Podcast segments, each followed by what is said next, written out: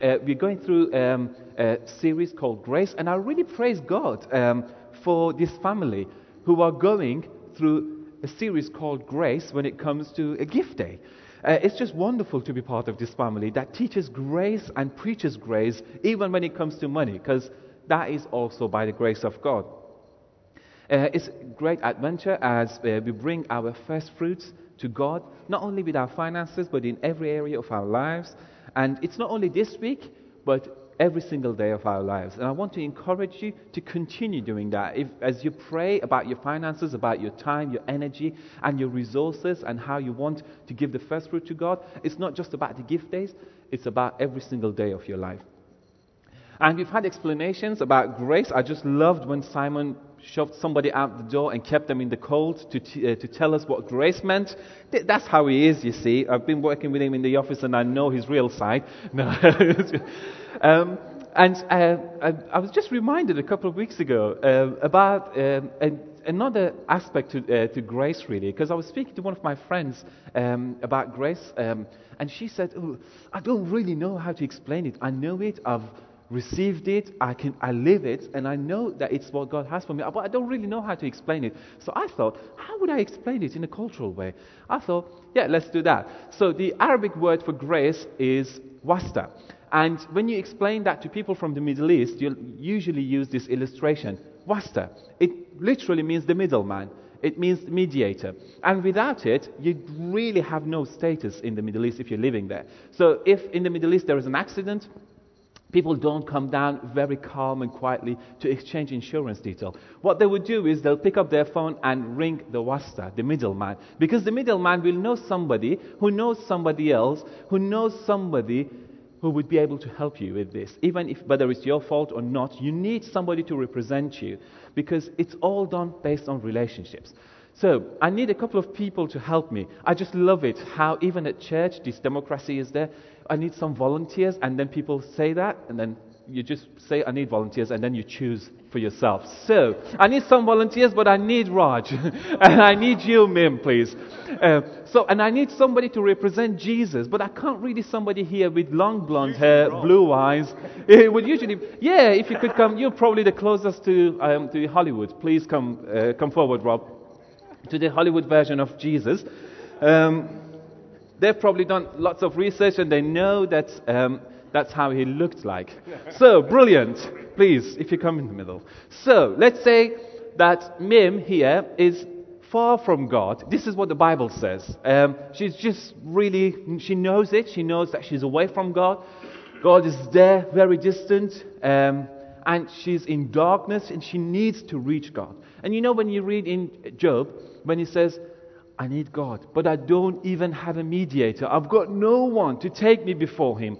That's what it means. He means I, don't have a wasta. I don't have somebody to take me before him, to represent me. So she knows that she needs to get there, but she just doesn't have anyone. But then comes along Jesus, and he says, I can do it for you. However, in Mim's culture, if there is a wasta, if there is a mediator, it's usually based on favor. You've got to give a gift, you've got to receive a gift, or you've got to earn the favor somehow, and then you've got to repay the favor at some point. But then when she hears about Jesus and that he doesn't need a favor, when she hears that Jesus says, Yeah, it's for free, she thinks twice, Hmm, there must be some strings attached. He must want double favors. He must want even more than just a gift. But then Jesus says, No, not really. It's not about that. I don't want anything. In fact, I've given my life. Then Mim starts to think, hmm, maybe he's telling the truth. Let me go a bit further and a bit closer and find out whether he can actually take me to God. Then he realizes, she realizes, sorry, that this Jesus has fulfilled many prophetic words that she had been told. And it's not just the prophetic words within the past five or ten years, it's prophetic words that have been given throughout the history to her people. Prophetic words that have been given that no one else could fulfill. Things like the place of birth. I couldn't decide where I was born, I couldn't decide that. But in God's grace, I was born where I was. In the case of Jesus, they were told that the Messiah would be born in this particular place, and he was born there. So she starts thinking, hmm, it couldn't be his doing because he can't really decide where he was born. And then there's many others, hundreds of other prophetic words. Then she also hears that people who've been following him are really serious about it. Some of them have been killed, they still didn't deny him. Some said that he rose from the grave when he died, and they stuck to their word even when they were persecuted. So she starts to think, hmm, it sounds like true. Can you actually take me to God? So they go together. Jesus takes this person before the Father.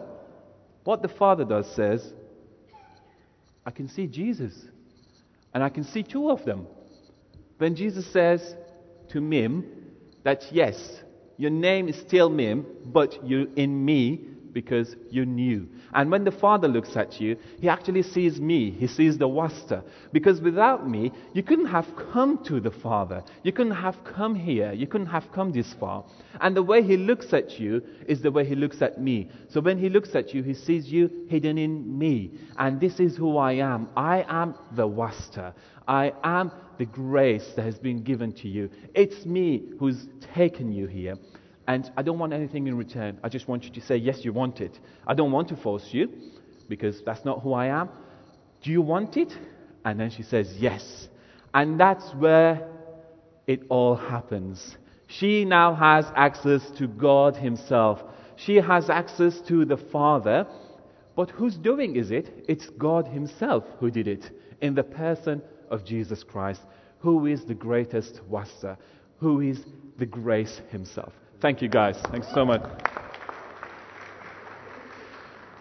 Just like many other things, Wasta has been open to abuse. So, in the culture, unfortunately, people use it in many different ways and they take advantage of it. But with grace, because it's from God, it's been given to us, it's a gift, it's nothing that we can boast about. It's been given to us, it's a gift. Just like in, with Esther and Mordecai. Mordecai needed to go to the king when the, the, um, the Israelites were being threatened, where Jews were going to be something similar to an ethnic cleansing in, in today's day Iran, in Persia at the time. Mordecai knew it. He said, I need to go to the king. He's the only person who can stop it. But he knew he can't go there. He just doesn't have the privileges. He has no right to go before the king. But he knew, I have a wasta. I have somebody who can earn the grace. I have somebody who can be, be shown grace by the king himself. And it was Esther, as there's a photo there. A good friend of mine um, showed me that. And that's a great illustration of what it means to go before the king, knowing that you're not worthy and you don't deserve it, but yet you receive the grace of God. And guess what? Many people have received that throughout history. Many of us here have received that and our lives have been changed. We were singing songs about grace, but one of the most famous one is Amazing Grace. So John Newton himself, the man who was in slave trade, the man who may have persecuted quite a lot of people just because of their skin color, persecuted lots of people and sold them into slavery, people from different parts of Africa. He was changed by grace. Even a man like him who thought, there's no way I could be forgiven. He was changed, and because of that change, he's written something that's really stuck with the church the hymn, Amazing Grace. And guess what? You and I can take that message, as Holly was saying this morning, uh, was sharing with us about her journey. We can take that. We can be that good news. We can't be the answer, but we know the answer. Jesus said, As the Father has sent me, I send you. So it's your job and my job it's you and I. Israelites were given cities they didn't build. Israelites were given vineyards that they, do, they hadn't really done anything for, but they were given by grace. They had one thing to do they had to preserve the commandments of God. It's the same with you and I. We've been given the grace of God. We didn't deserve it. We've been given the love of God. We didn't deserve it. But we need to preserve that. And we need to persevere even at times when it becomes very difficult. We've been given a family we were not born into, uh, the grace we didn't deserve. So, all of this will lead me to um, the topic that we're going to talk about today. It's grace for growth. Where there is grace, God will also cause us to grow. And I'm going to read through the Gospel of Matthew. If you'd like to turn to the Gospel of Matthew, chapter 25, we'll be reading verses 31 to 40. So it's Matthew 25. I'll read that. If you haven't got a Bible, it'll be projected on the screen. When the Son of Man comes in his glory and all the angels with him, then he will sit on his glorious throne. Before him will be gathered all the nations, and he will separate people one from another as a shepherd separates the sheep from the goats. As he will place the sheep on his right, but the goats on the left.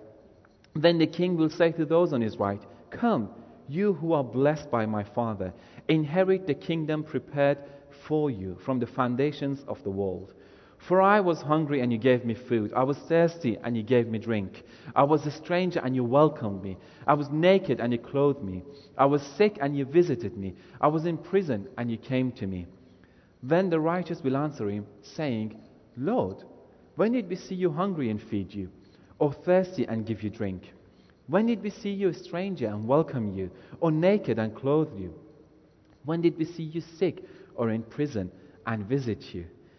And the king will answer them, Truly, I say to you, as you did it to one of the least of these brothers, you did it to me. Praise God for his word. In this passage, Jesus is talking of his second coming. He's speaking in eschatological term. It's about his second coming, but that's not the focus of today's talk. I'm going to focus on something else. Jesus is talking of goat and sheep. And um, if you're like me and you love your food, you know the difference between them when it comes to food. So I can tell you there's lots of differences between goat and sheep, but I know that goat's meat is a bit tougher. Sorry to those of you who are vegetarians here, but uh, just, and also goat's milk um, is really good for a particular cheese um, called halloumi. It's wonderful, it's amazing. Um, but goat and sheep look also very similar. Uh, they graze on the same land, they look similar on the outside, um, but they're fundamentally different on the inside. Um, goats are very famous for being uh, playsome. They're quarrelsome. They usually quarrel. They're, in Turkey, they have a phrase for people who are stubborn. Uh, so they call them stubborn as a goat. And um, I learned that with somebody called a good friend of mine. You're stubborn as a goat. And you can probably guess who I mean. Um, Jesus says, My sheep hear my voice. There's a story about a Palestinian shepherd um, who had eight sheep, and he was on one of the uh, hills. And the British soldiers came and they needed to clear the land, so they took his sheep and added them to hundreds of others that they had to clear in one particular place. So a few hours later, he went and said, I want my sheep. Uh, so they were British and probably from Teesside. One of them said, You're joking, aren't you? Or he probably said, You're having a laugh. There's hundreds of them. So take eight. He said, No, I want my own. So the soldier said, Feel free to go and find them, but there's hundreds of them. What's the difference? He said, I want my own, and I can find them. Uh, they thought, well, this is their entertainment for the day, so they let the guy in. The shepherd went in. He just whistled and shouted a few words, and there's eight sheep that were following him outside because they knew their shepherd. And this is a true story. They knew who their shepherd was. And Jesus said, My sheep hear my voice and they know my voice. And that's the difference between the sheep and the goat here. Goats can't really be tamed, they're, they're, they're all over the place. Um, one starts something and the rest of the herd will follow. Whereas with the sheep, they're generally obedient and they also know the shepherd. They won't just follow any shepherd, they follow their own shepherd. They know his voice, just like we heard in this story. Um, and Jesus is talking about the goats and sheep, and he's also talking about his brothers. So, what we do or don't do to Jesus' brothers, meaning the church, the believer, really matters. So, there's three major interpretations about this. What does Jesus mean by my brothers? Um, I've heard quite a lot of people who are working with the poor and the charities using that as an example um, and building the foundation of their work on this verse, and that's absolutely fine, and there's nothing wrong with that. We're looking after the poor. But I'm not sure whether Jesus specifically means the poor here. There are also people who say that, well, Jesus was Jewish and therefore he's talking about Jews because they're ethnically his brothers. Um, but Jesus really never referred to Jews as his brothers because of their ethnicity. In fact, when he was in a room, his biological mother and his brothers in the family came and he said, These are my brothers. So to people who were around listening to him. So I personally believe that he's talking about Christians. He's talking about the believer. He's talking about those who believe in him as his brothers and sisters. Uh, a true believer will care for the good of the church. That's brothers and sisters. That's the sign of a true believer. And Jesus is saying that even when the persecution comes, even when times are hard, this is a sign to look for. Are you looking and caring for the fellow believers? As Christians, do we really need to dig deeper in the Bible to find verses about looking after the poor and caring for others? In fact, we're doing a great job of that here at Jubilee. We're involved in so many things to do with the good of those um, who live in the community. We're involved in so many different projects. We're involved in quite a lot of things, and we're heavily involved in particular areas to do with looking after the sojourners. Integrity of the church is built on the view, on its view of Jesus, but also how we put his teachings into application. How, when he talks about caring for the poor, how do we do that? And you may think, well, we thought you're talking about growth and not the poor. Um, hang on there. Give me another few minutes. Um, as the pressure increases, um, not only uh, in this nation, as the pressure increases on the church in different nations, uh, and as we heard about uh, in the update about the persecuted nations, one of the marks of true believers is the, the worry that they have for their brothers and sisters, is the care that they have towards them. Now, my Middle Eastern friends here have got the whole story.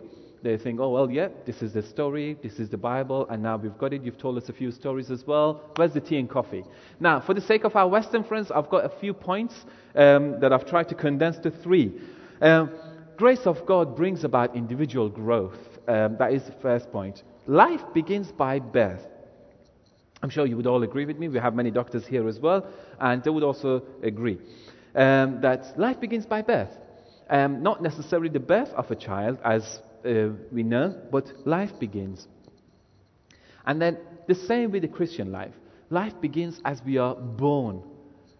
Born again. I just love it how some of our African friends refer to themselves as born again Christians. It's just not simply Christian, it's born again Christian. So the Christian life begins by birth. Upon receiving Christ, we are born again. Um, Jesus talks about being born again. He talks to Nicodemus, this old guy that's come in in the middle of the night to talk to Jesus. And Jesus is telling him, You need to be born again. And this guy is thinking, You must be crazy. I'm, just, I'm really old. But Jesus does talk about being born again. And for those of you who are in Christ, you know that because you know the moment. You remember the moment you gave your life to Him. You remember the moment you were born again. And for those of you who are not in Jesus and are thinking, hmm, I like the idea, but I don't really know what to do.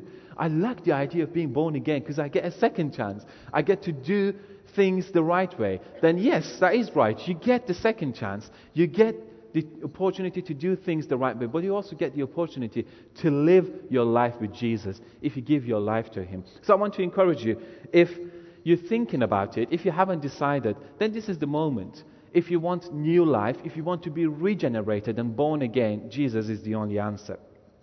But it seems that at church, we only expect children to grow. I remember when I first held Eden at the hospital, she was so gorgeous, but very small. The next time, she'd grown.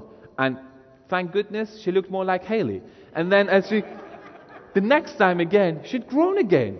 And I'm sure that the next time I'll be held, holding her, she'll should even grow more. But to us, that's natural. You think, well, if a child doesn't grow, then that's not natural. So we take it as granted. A child has to grow. But what about adults? What about individuals who come to Christ and they just stay as children? Paul talks about drinking milk. Paul does talk about now it's time for you to uh, have proper food, like really big lamb with some lovely sauce and Yorkshire puds.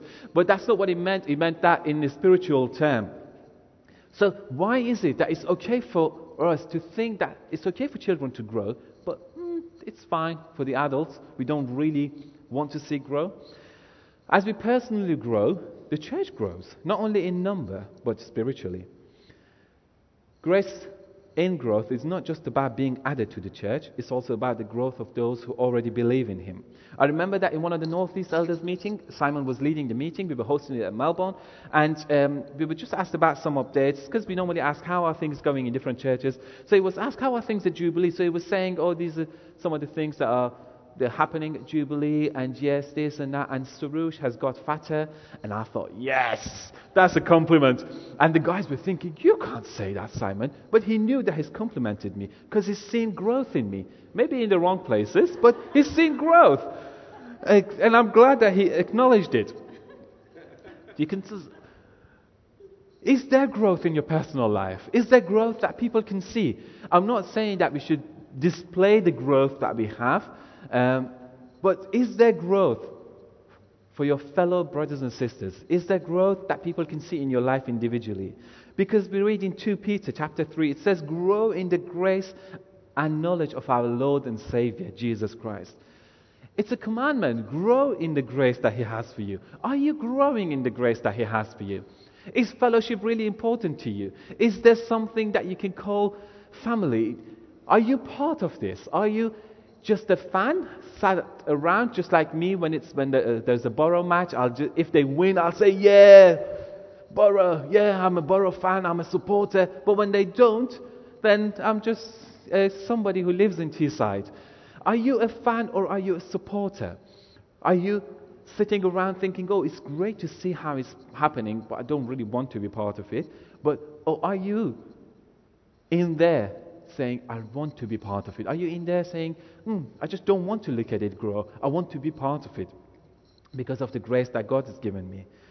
Consider growth in the Bible.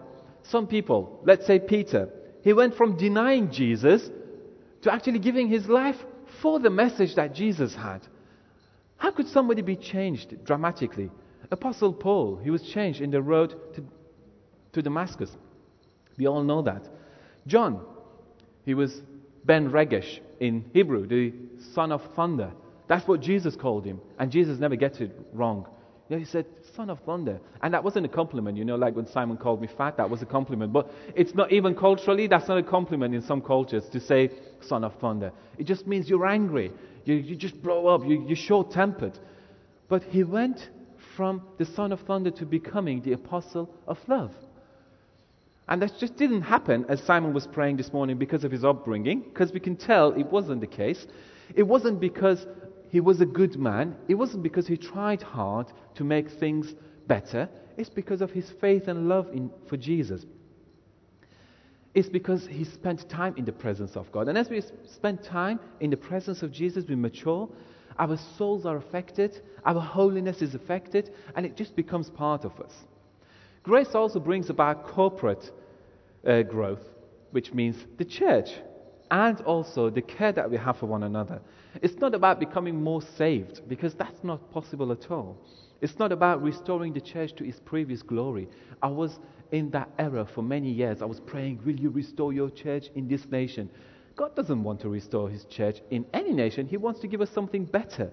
So we'll have to have faith for the future, better than what we had in the past. So I just don't want the church to be the same in this nation uh, like it used to be. I want it to be even greater and better. And that's what I'm praying for. So have faith for the future. But if we just want to see things with our eyes, we're not going to get very far. Because Jesus sent the ten lepers and said, Go and show yourself to the priest. Meaning, you've been healed, you just need confirmation from the priest, because that's the law and the commandment of God. They could have said, Oh, no, I can't be bothered, or there's no bus going there now, or I just can't, be, I'm really tired. Can you not just do it now? Or why should I? I don't even like him. Um, but they just did. And on the way, they were saved. On the way there, they were all saved from their leprosy. It's the same with us. Are we really thinking, I must see it before it happens so that I can be part of it? Or are we saying, I can see something in faith? I can see this taking place. I can see with the eyes that God has given me in faith that in the future this will be happening, and I want to be part of it. An increase of faith will bring love, more love for one another, the love that we have. And I just love it for many people who walked in Not necessarily from other nations. You hear that very often from people from other nations who feel at home here, but also from those who've been living here in this nation and in this part of the world for a very long time. They came in and they just felt the love of God in this place. And I just love to take credit for that and say it's because of me, but it's not because it's been here before I came and joined the family. But and also since then it's not because of me, it's because of the presence of God. It's because of who He is and who He's made this family to be. The phrase one anothering is in the Bible. It's in the New Testament. So if you don't really like that, because sometimes people feel a bit uneasy about one anothering, no, it's too, I don't really like it. But it's there a hundred times in the New Testament. And a third of them is about the church getting along together. A third of it. And re- remember that four of them are about kissing one another. So I'm going to practice that afterwards. I'm just going to put those four verses into application. No, I'm not. No. Deep sighs of relief. Yeah. So the phrase one anothering is there. And we are called as a church to do that. We're called to look on the outside and shine for Jesus in the world, but also we're called to do that in here. If you can't love one another here, you better get used to it because there'll be years and years of it. There'll, there'll, be the same in eternity. We'll, we'll be hanging around in eternity. I love the sound of the, the idea. Hanging around in eternity with you guys is amazing. You may think um, different to me, but hey. Uh, but sometimes we think, oh, well, it just happens. It can just happen because, yeah, it's the love of God and it can just happen. But it can't because when I first came into this church and felt the presence of God and the love of God, it was because people went out of their way. It was because people who had a heart for welcoming others who came and did it. It just didn't happen naturally. Of course, it's organic, but it's because people went out of their way. Are you ready to do that? Are you ready to go out of your way in order to bring growth individually and corporately? I remember um, when, I, when Mavish first signed me up to go to the gym, I used to go there every morning and um, I thought, well, now I'm going to have a six pack and I'm going to be really fit, fit as a fiddle, and then uh, it's just going to all work out and i am just going to show off my six pack. A, a few weeks le- uh, afterwards, I realized that I've really gained weight. And I thought, how could that be possible? You're supposed to go to the gym and lose weight and become fitter. And I realized it's not just by going and sitting in the jacuzzi that you lose weight. It's you've got to do something about it. When you go in there, it's not just about going into the building. You can go into the building. You can come to the church. You can be part of this church. You can be part of this family for many, many years without a change in your heart or a change that God can bring through you into the lives of others. Just like I thought I'd gain a six pack by just going and sitting in the jacuzzi. You see, it doesn't work that way. So if you think you want a spiritual six pack and you, are not ready to do anything about it, then you're not going to get it. I'm not preaching a word gospel, but I'm saying that if you want it, you need to say yes to God, and that will take you out of your comfort zone. The grace doesn't let us down, but it's not there just to stroke us and say, Yes, you're right. Yes, you will gain the six pack. Yes, just give it a few more weeks. See, I realized I just went there and I gained weight because as you go in, you gain an appetite. And I, you, if you know me, my appetite is generally like a hippo anyway. And I gained even more appetite and I came out and ate even more, which was more unhealthy. So, object defeated for Mavash. Um, as we've been sitting with the pastoral team together to think about this one anothering, to think about this care that God has put us on. Of course, there is eldership oversight, and as we believe in this church, there is eldership oversight, and God has put shepherds uh, for the flock. But we also believe that it's the job of every single person in here. So it's not just the elders or it's not just the pastoral team. It's the job of every single person in here to care for one another. As we've been sitting with the pastoral team um, together, we came up with um, a few things um, in terms of the structure. And that's, um, that's you, you, can tell that's not me, but it's the other people in the team, and I just copied it. So it's the tree with the roots being Christ Jesus Himself. And on the tree, there are leaves, leaves that are different areas of our church lives. There are devoted groups, community groups, prayer ministry team. I just love as they get together every Sunday morning before the meeting and pray. And very often, God speaks things there that they're not even aware of. Um, that, that's going to be the topic for the morning. And it's just great to see one spirit working, and I, it's just great to see faithful men and women getting together praying. And it's not just that on a Sunday morning. Many of you are praying for the family on a regular basis. Um, there's marriage courses in there. It's just wonderful to see younger people getting married in this church. We just had over the summer Andrew and Anna, and then uh, Alice and are getting married. And it was just great to be able to say to people, Will you take them through a marriage course?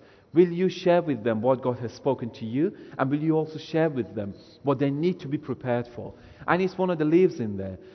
There's parenting course, as again, I shared earlier this morning with you about the changes um, in, in our lives.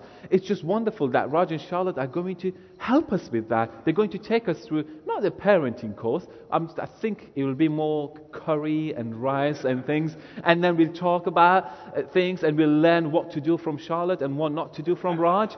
But it's just amazing that this is there. And the pastoral structure is not just for those who have reactive issues no, that's not how the Bible talks about pastoral care. It's about being prepared and getting ready for the future, just like our brothers and sisters are helping us in that. Freedom in Christ, as Raj has mentioned a couple of times in the past, is one of the things that we're thinking of uh, putting on. Uh, we've been talking about it in the past couple of times that we've got together in the pastoral team to, to have that really.